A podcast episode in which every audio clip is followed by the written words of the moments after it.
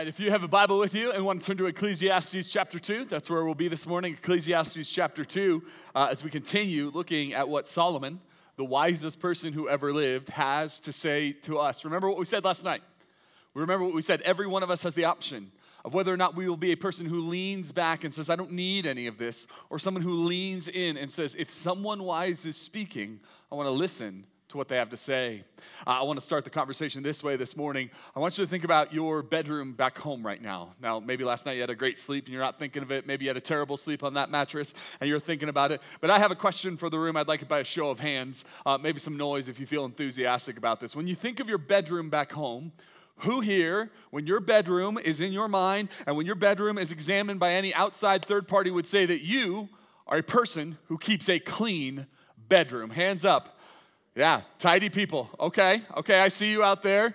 We all feel a little less than you, but let me hear some noise. Show a hand to the people whose bedrooms are a hot dumpster fire of a mess. Oh, my people, my people. Let me tell you this. Let me tell you this.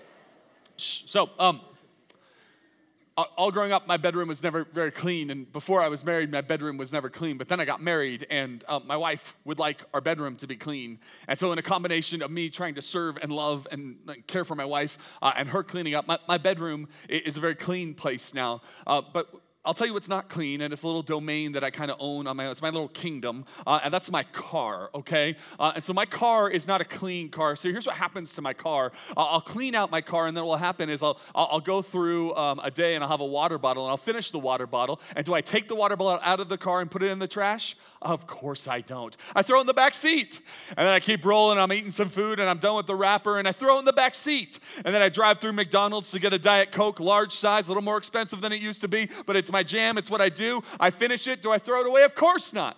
I throw it in the back seat. I pile it up and I pile it up and I pile it up and I start to throw things in there. And then from time to time, I will look at my car and I will be absolutely, utterly disgusted with myself. I will look at the car and say, How in the world does an adult human being have a car this messy? How do I not do better in life? The real embarrassing thing is when my wife jumps in the car for date night and she goes, Really? Well, you are a slob. What happened to you? And the question of what happened to me is a really interesting one because it didn't happen all at once. It's not like I walked in one day and took a bunch of trash and poured it in. It was one little decision at a time that started to make my car messy. It started to make it filthy, and it started to make it unpleasant.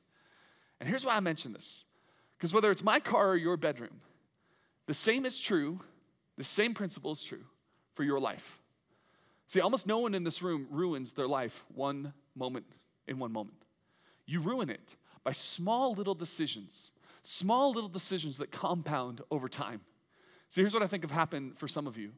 I think some of you have come into winter camp and you're living a life, maybe even a double life that no one in this room knows about. And it didn't happen all at once. It happened moment after moment after moment after moment. One little choice after another little choice after another little choice after another little choice. And over time, your life has become like the backseat of my car, filled with junk. Not even something you want to look at, not even something you want to deal with. What I want to do this morning is I want to talk to you about that junk in your life. I want to talk to you about the stuff that's accumulated in your heart. And I want you to know that I'm referring to it as junk or the stuff accumulated in your heart. But the Bible has a word for the junk and the stuff that accumulates in your life and in your heart, one decision at a time.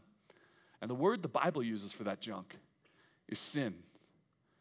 This morning, I want to talk to you about the sin that piles up in your life, one decision at a time. And I want to talk to you about how you can be the type of person that clears that out of your heart and life and actually moves forward through that. And to do that, we're going to look at Ecclesiastes chapter 2. We're going to look at Solomon.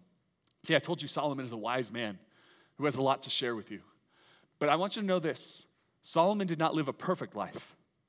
Solomon did not live a life where his entire life he was totally devoted to God and he loved God and he did everything right for God and he always walked in holiness and faithfulness to God.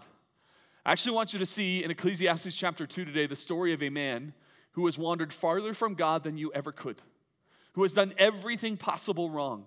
He finds everything else in this world to run to rather than God Himself. This morning, I want you to see the story of a man who has sinned deeply, and I want you to see what he finds out about that as he goes. It says this in Ecclesiastes chapter 2, verse 1. It says, I said to myself, this is Solomon speaking, Come now, I will test you with pleasure to find out what is good. But that also provi- or proved to be meaningless. So, so here's Solomon, and, and you just saw it on the video. Here, here's what's true about Solomon. You need to know this Solomon is the richest man who ever lived. Like, if you go calculate all of the gold the Bible says that he had, it makes him richer than Bill Gates, Warren Buffett, Elon Musk, Jeff Bezos combined. This man has money that you couldn't dream of. He has all the money in the world, all the resources, all the power. He's a king at the height of the empire. He's the king. He's got money, he's got power, he's got access. And so Solomon decides to run an experiment. And it's an experiment I want to talk to you about this morning. He runs the experiment, and here's the experiment Would you or could you be happy if you get every pleasure life has to offer? Can you be satisfied? Will you be happy? Will you have a good life if you can get your hands on every pleasure life has to offer? Solomon is going to run the experiment for us. Because the big problem for you is you can't actually get your hands on all the things Solomon can. You don't have enough money, you don't have enough power, you don't have enough wealth, you don't have enough privilege and access. Solomon has all of it, and he runs the experiment for us. And here's what I want you to know Solomon is going to run the experiment on five things. If you're writing down notes, here's the five things Solomon goes after. And we're going to walk through the text and I want to show you this. But here's the five things Solomon runs an experiment. And he tries to understand if these five things can bring him pleasure and make him happy. Number one, amusement. Number two, alcohol. Number three, achievement. Number four, accumulation. Number five, sex. Amusement, alcohol, achievement, accumulation, and sex. And I want you to see Solomon's experiment. Verse 2, he says this it says, Laughter, I said, is madness. And what does pleasure accomplish? Later on in verse 8, he's going to say, I acquired for myself male and female singers. Uh, I said the first part of his experiment was this the first word here is amusement. The first thing Solomon thought is, I'm going to make myself happy in life and I'm going to amuse myself. I'm going to entertain myself. It says he purchased male and female singers, like he brought them in house. He has comedians and people making him laugh and, and, making him amused at all times. So it's like you pick your favorite comedian that you love to watch or listen to. It's not like he listens to them, it's, he doesn't go to their show. He says, You now live at the palace, you'll perform for me. It's like he looks out at the world and says, Who are the funniest people? Bring them in and have them amuse me every night. It's like he looks out at the world and decides, I'm not going to try to get tickets to the Eras tour, even though he can afford them. He says, Taylor Swift, you're performing at the palace every night. And you're going to put on a concert for me and all of my friends, and I'm going to watch, and it's going to be wonderful. You're going to be here. I acquired you, I bought you, I paid it. You come on in and do that. He has all the amusement, all the entertainment. And here's what Solomon finds it's not enough. He always needs more. You know what the big myth in your life is? The big myth is if you just watch enough shows, just listen to enough music, just scroll enough on your phone, then you'll finally be happy. If you just find the funny thing, if you just find the next thing, if you just find the best thing that ever happened, you'll finally be satisfied. And here's why you know that's not true. Because remember that last show that you loved and it was the best thing ever, and you binge watched the whole thing and you watched it all the way through? It ended, and then what did you say? What's next? What's next? It's never enough. Solomon has access to all of the entertainment in all of the world, and it's not enough for him. He goes with amusement and it doesn't work out. So he goes to the second part of his experiment. Verse 3, he says, I tried cheering myself with wine and embracing folly, my mind still guiding me with wisdom. I wanted to see what was good for people to do under the heavens during the few days of their life.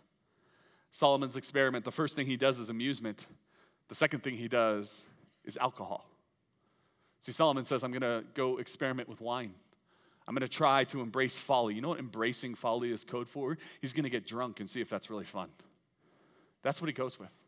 Solomon thinks, okay, uh, amusement didn't work, but maybe if I can drink enough, maybe if I can imbibe enough, maybe if I get to the bottom of that bottle, I'll finally find the happiness I'm looking for. And then here's what's wild about Solomon. So I've worked with high school students for 15 years, uh, and I've watched high school students do foolish things at parties. And most high school parties I've seen high school students make foolish decisions at are 10 to, 10 to 15 guys, maybe 25, 30. I've heard of high school parties of 200, 300 people. You know what Solomon did? The Bible tells us in the book of First Kings the rations he had every day, which just means the amount of food and wine he had for everyone. And every scholar who looks at that list is going to give the same estimate that the parties Solomon was throwing was for between 15 and 20,000 people every single day. Every single day, Solomon was throwing a rager with alcohol and food for 15 to 20,000 people.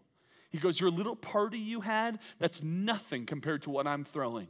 Solomon has done it all, he has consumed it all, he did it all. And in the end, you know what Solomon finds? It doesn't make him happy, it doesn't satisfy him. Can I just stand here and tell you right now that you will never find happiness at the bottom of a bottle? It cannot happen, it will not happen. You can drink the best stuff. You can drink more than you've ever had before. You can drink with your friends. You can drink alone. It will never, ever satisfy you. I'm not here to stand here and tell you that when you're of age and you're drinking responsibly, that alcohol is necessarily sin in the Bible. I'm just telling you, you're playing with fire. And I've watched alcohol destroy young people's lives. And it will never satisfy you because it cannot satisfy you. Solomon has run the experiment. He says, I will make myself cheerful with wine, I will embrace folly and drunkenness, and it doesn't satisfy him.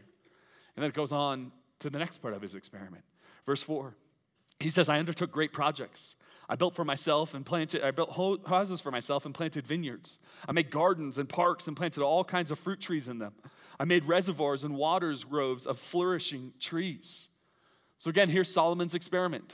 He begins with amusement, then he goes to alcohol, and then he goes to our third one, which was achievement. Like at some point, he's throwing parties and he's waking up hungover, and at some point, Solomon goes, Enough of this. I got to make something of my life. Enough of this. I'm to try to do something meaningful. So he builds gardens and parks and houses and monuments. He's building entire cities, and he thinks to himself, if I could build something grand in this world, I could make a name for myself. I could do something productive. I can build something beautiful in this world. He thinks if I could just build enough huge things, and if you go to Israel today, you will see some of the things Solomon created. These massive infrastructure projects, these huge temples and palaces he was able to create. You know what Solomon finds at the end of it? That didn't make him happy either. Like Solomon built more than you'll ever build, he created more than you'll ever build, he made massive, incredible things, and it didn't satisfy the deepest desires of his soul. He was still unhappy. So he goes on to the next idea. Here's the next idea. He says, I bought male and female slaves and had other slaves who were born into my house. I also owned more herds and flocks than anyone in Jerusalem before me. I amassed silver and gold for myself and the treasures of kings and provinces. And I acquired male and female singers.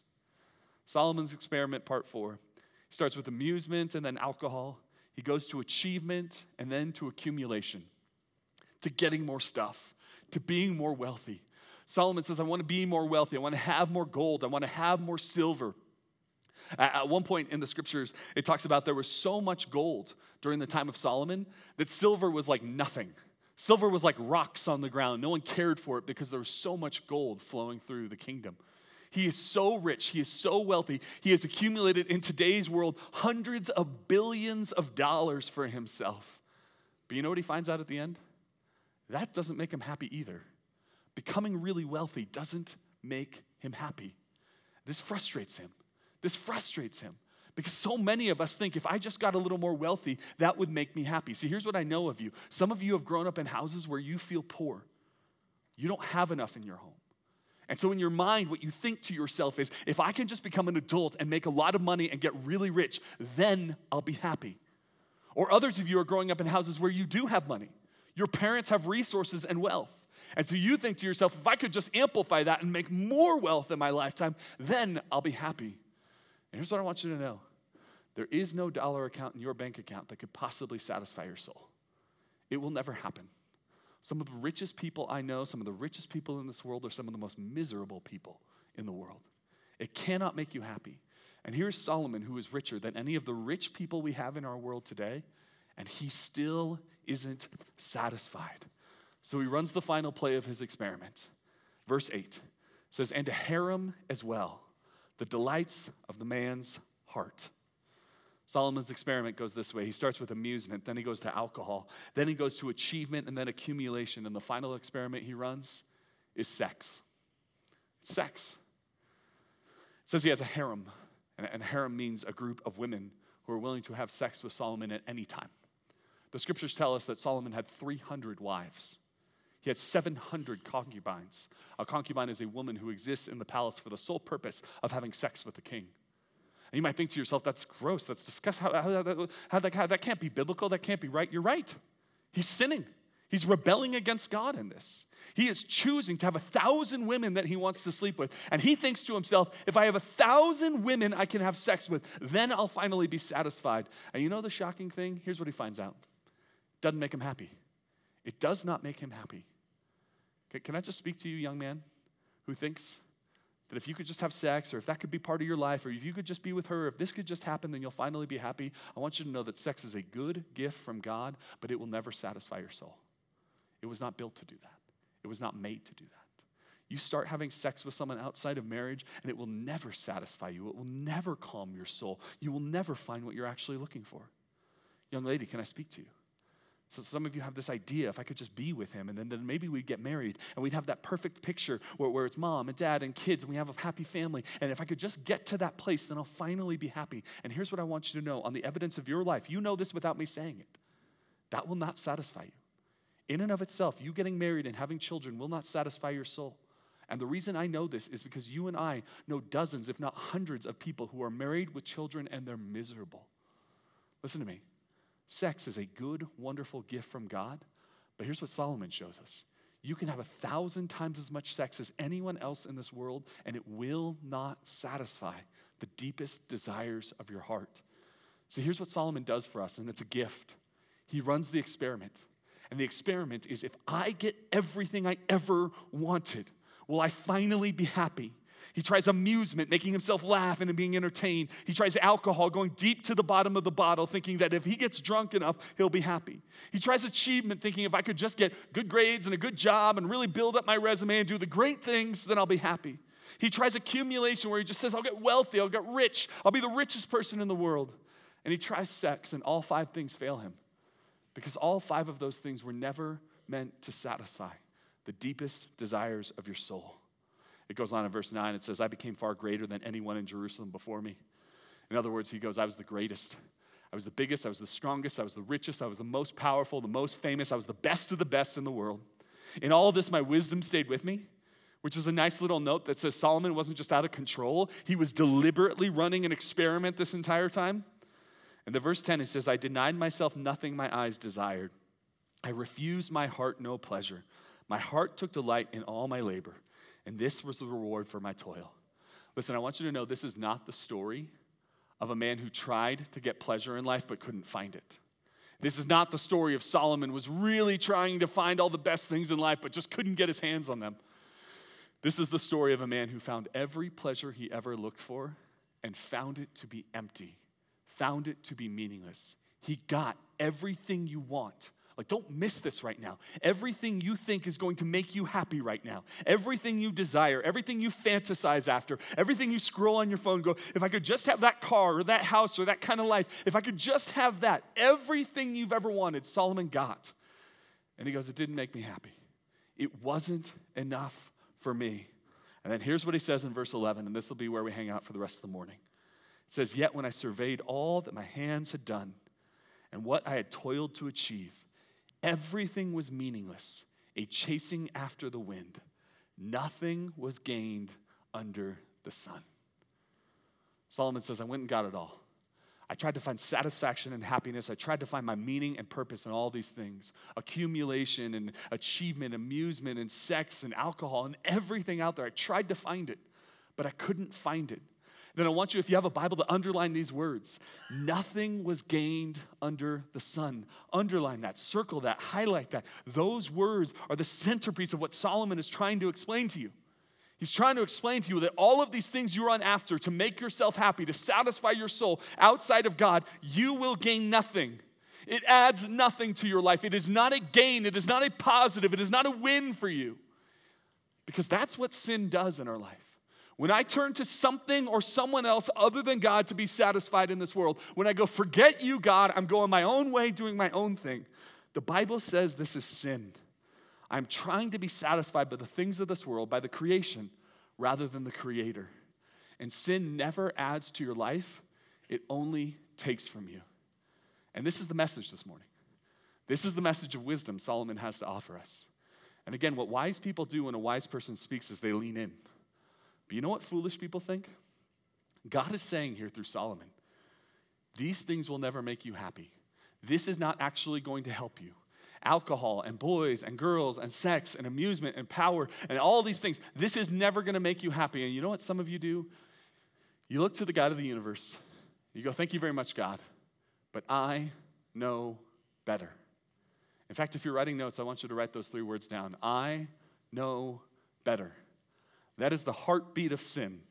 The heartbeat of sin is looking at the creator God of the universe who tells you how to live and tells you how to lock and tells you how to function. And he's, you say to him, I know better. It's like this. So, my three year old boy, um, he's kind of stopped doing this for the most part, but when he was real young, we would do bath time with him and his siblings every night. We'd put them in the bath, we'd get them all washed off, and then we'd let them play with their toys in the bath for a little bit. And so, sometimes they'd be doing bath time. My wife and I would be in the hallway talking through things, doing laundry, working on things, and we'd be checking in on the kids in the bath. And from time to time, I would walk into the bathroom and I would see my three children in the bath, and my two daughters were playing like little angels, like they are, and my son would look at me and he would take a big old cup of water. And the big rule in the bathtub is the water is not allowed to leave the bathtub. We don't want it all over the floor. But that was not his temptation. See, what he would do in the bathtub, he would take a big old cup of water, he would bring it to his lips, he would look me in the eye, and take a big old swig of bath water. Yeah, that's disgusting. That is foul. That is gross. And I want you to know that when Noah did this, when he started drinking bathwater, I didn't just stand there and go, Well, you do you. Okay, I mean, you do what you want. No, what did I do? I said, Son, don't drink the bathwater. Don't do that. Now, why did I tell him not to drink the bathwater? Is it because I hate him? Is it because I just really hate him and I want to rob him of all the fun in life? No, it's because he's a tiny little human being and he doesn't know any better, but I do. And you got to imagine in his little two year old brain, he's thinking to himself, Dad's all down on the bathwater, but I know better than he does. That's the good stuff out there, right? But that's not the case. And you know that, and I know that. But you know what you do? We do the same thing to God. We look at the God of the universe who says, Hey, hey, don't run after those things that won't satisfy you. And we go, I know better. You know what we do? You know, the Bible says this. The Bible says, Let no unwholesome talk come out of your mouth. The Bible says that vulgarity, swear words, racist, sexist language have no place in your mouth. And yet, some of you, even here at camp, in your cabin last night, used incredibly vulgar language. Vulgar, foul, disgusting language. You look at the God of the universe who says, Don't do that, and go, God, I know better. I got this. I've even had Christians say to me, God knows my heart. I can use whatever words I want. And here's what God says I know your heart, and you are not to use whatever words you want. God knows better in your life. Like alcohol is the thing for some of you, for others of you, it's drugs. And so it's, it's whatever the newest thing is, whatever thing you think is going to make you happy, whatever thing is going to be there. And God says be of total sober mindedness, like actually using drugs and alcohol to put you into a drunken or inebriated state is sin before a holy God. And you know what we do? We go, God, I know better. I know you designed me, created me, but whatever. Forget you, God. I'm doing my own thing. I know better. You, know what the scriptures say? The scriptures, every time, and especially in the New Testament, when it lists sin, do you know that in addition to like sexual immorality and lying and murder and all of these things, it throws in this little word gossip? And yet some of us think gossip is harmless. Some of us think gossip isn't harming anyone. Some of us think gossip is no big deal. Or even worse, in Christian circles, we, we couch it as a prayer request. Like, I don't want to gossip, but can you pray for my friend? Can you pray for her? Let me tell you all of the things going on in her life, right? And we gossip about our friends and we think it's no big deal. We look at God and we go, We know better. I'm going to go ahead and gossip. Or, like the scriptures say, to flee sexual immorality. Uh, and yet, for some of you, you think pornography is no big deal in your life. You say it's not hurting anyone which, by the way, is complete nonsense. It's hurting a lot of people, especially the women in the industry. But even if it wasn't, God says to flee from it. And for some of you, you just go, it's no big deal, God. I know better. See, here's what God knows that you don't know. Here's what God knows that sometimes you don't live as if it's true that sin adds nothing to your life.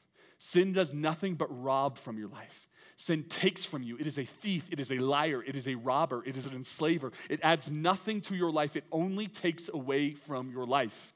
And I know this is hard to believe. And the reason it's hard to believe is because what happens is sin always feels good in the moment.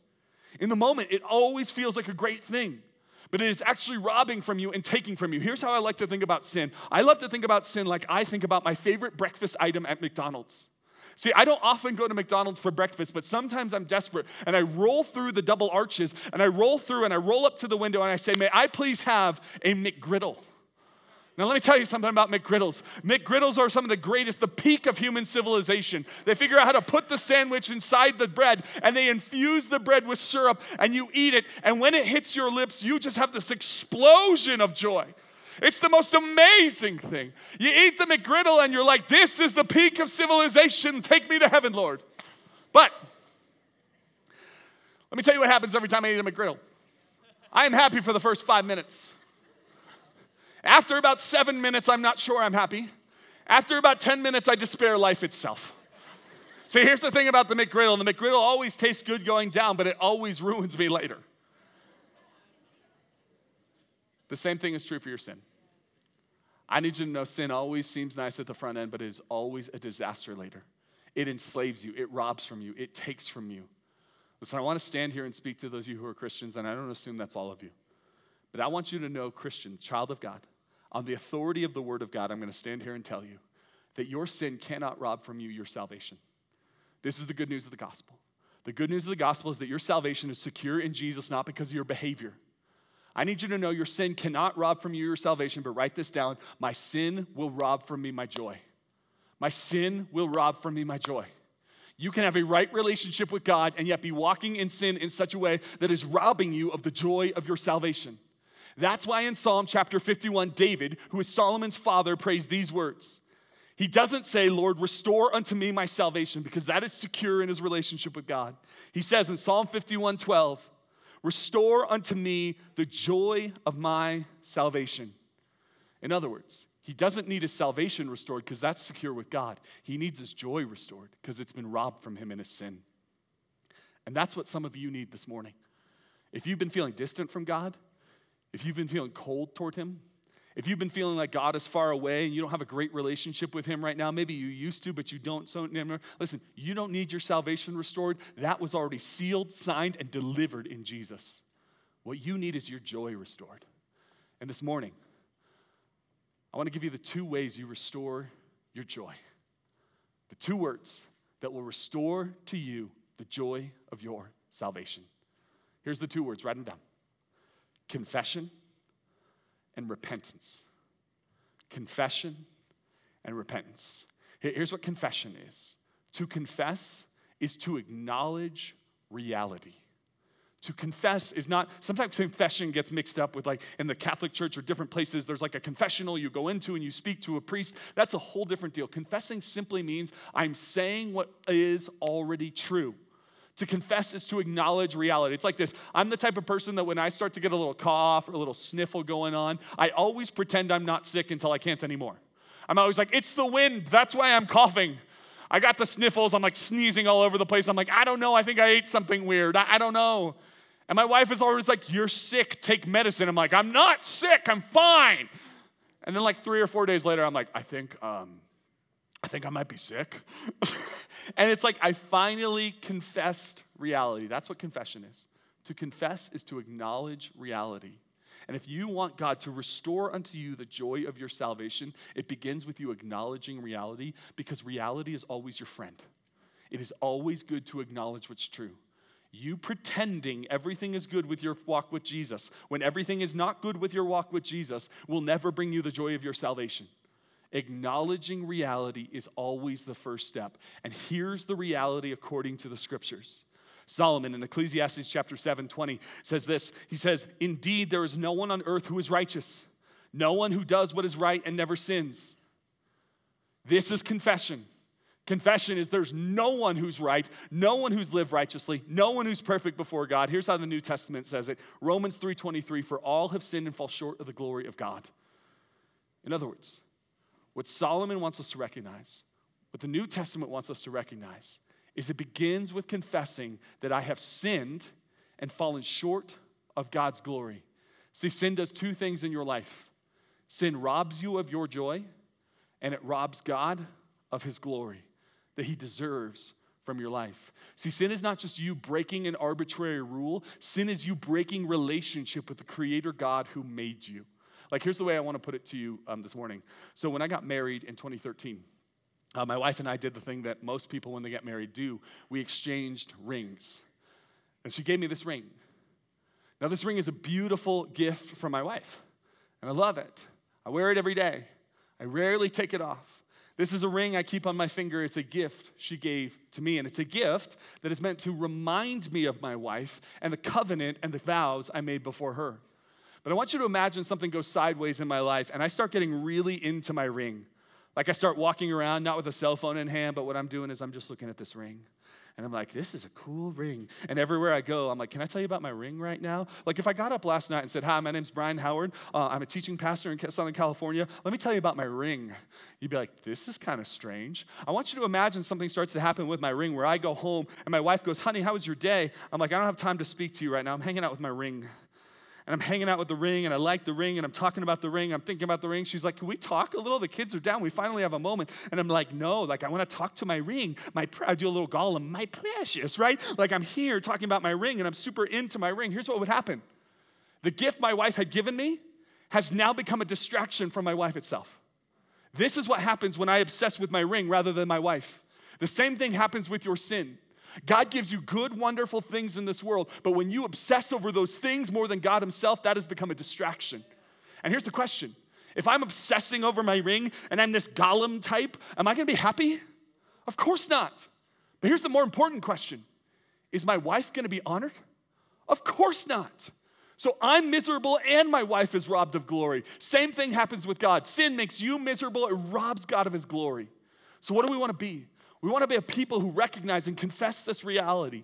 We want to confess the reality of our sin, that God is the one who should have our attention, our affection, but we often give it to something else and we give it to someone else. We want to acknowledge that we haven't just broken some arbitrary rules, we have broken our relationship with God. And because we have broken our relationship with God, that is something we need to confess before Him and repent so we might restore it. The first thing you need to do if you want to restore the joy of your salvation is confess acknowledge reality, say it out loud. You're about to go into a cabin time in just a few minutes. This is when you go into cabin time, this is your time. Confess it, say it out loud. And can I encourage you on something? Don't use vague words when specific words will do. If you're struggling with pornography, please don't say, like, yeah, lust is a problem sometimes. No, say it. I go into my room and I look at porn. I look at my phone, I look at my computer, I do this, I do that. You've been using drugs, alcohol? Don't just say, yeah, sometimes I party with my friends. No, say it out loud. Say what actually is.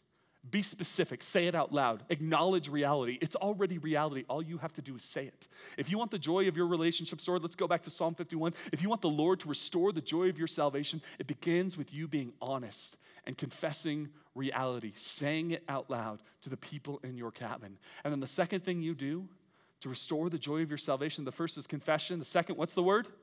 Repentance. Here's what repentance is repentance isn't remorse, it isn't feeling bad. It isn't you walking in this direction and being like, I just feel terrible about my sin. I feel awful about it. You know what repentance is? The picture in the New Testament is this you're walking in this direction in your sin, you plant your foot in the ground, you turn, and you run back to the God whose arms are wide open for you. That's repentance. That's what you're invited to do.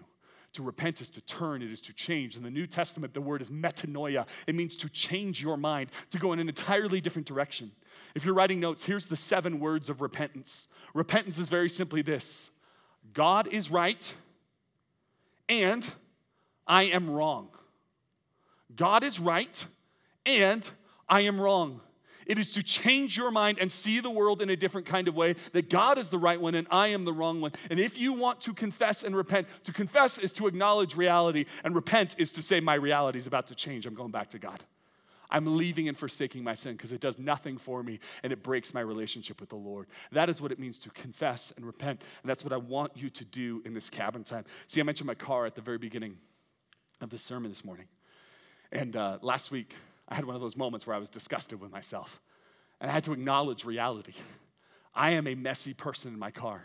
I don't want to be. I don't like that. I actually think it's kind of gross. It's kind of immature in me. I don't like this. But I had to acknowledge that this is what had happened. But it's not enough for me to just acknowledge and be like, I have a messy car. Now, what I have to do, I had to change. You know what I did? I went out to my car with a little trash bag or a couple trash bags, started filling it up with all the trash. And then, you know, it's kind of embarrassing. I, I walked into my house and there's my wife and kids, and I've got these bags full of trash. My wife looks at me like, What is wrong with you? I was like, Yeah, this is what I've done to my car. And I had to go clean it out, and it was embarrassing, and it felt icky, and it felt kind of gross. But then, you know what was crazy? The next time I got into my car, it felt free. I felt light. It felt right. The same thing will happen. Drag your sin into the light, confess it, repent of it, deal with it, wrestle with it during cabin time right now. It's gonna feel messy, it might feel embarrassing, it not, might not feel like your favorite thing in the world, but something wonderful will happen. When you confess, when you repent, the Lord will restore unto you the joy of your salvation. And it is always worth it to experience the joy that God has for you. Let's pray. Father in heaven, thanks for this morning. Thanks for your word. Thank you for the opportunity to once again listen to the words of Solomon and to understand the good things he has to say to us. Father, I pray for this cabin time that's coming up, and I pray that it would be a real and vulnerable and messy and honest time of confession and repentance. I pray for the young woman, the young man right now who feels like they're not going to do it. They're scared. They don't want to look uncool. They want to look like they got it all together. God, I pray that you would blow their hearts up right now by the power of your Holy Spirit. God, I pray that you would break through their hardened hearts and their pride, that they would confess, that they would repent, and that they would find joy on the other side of that.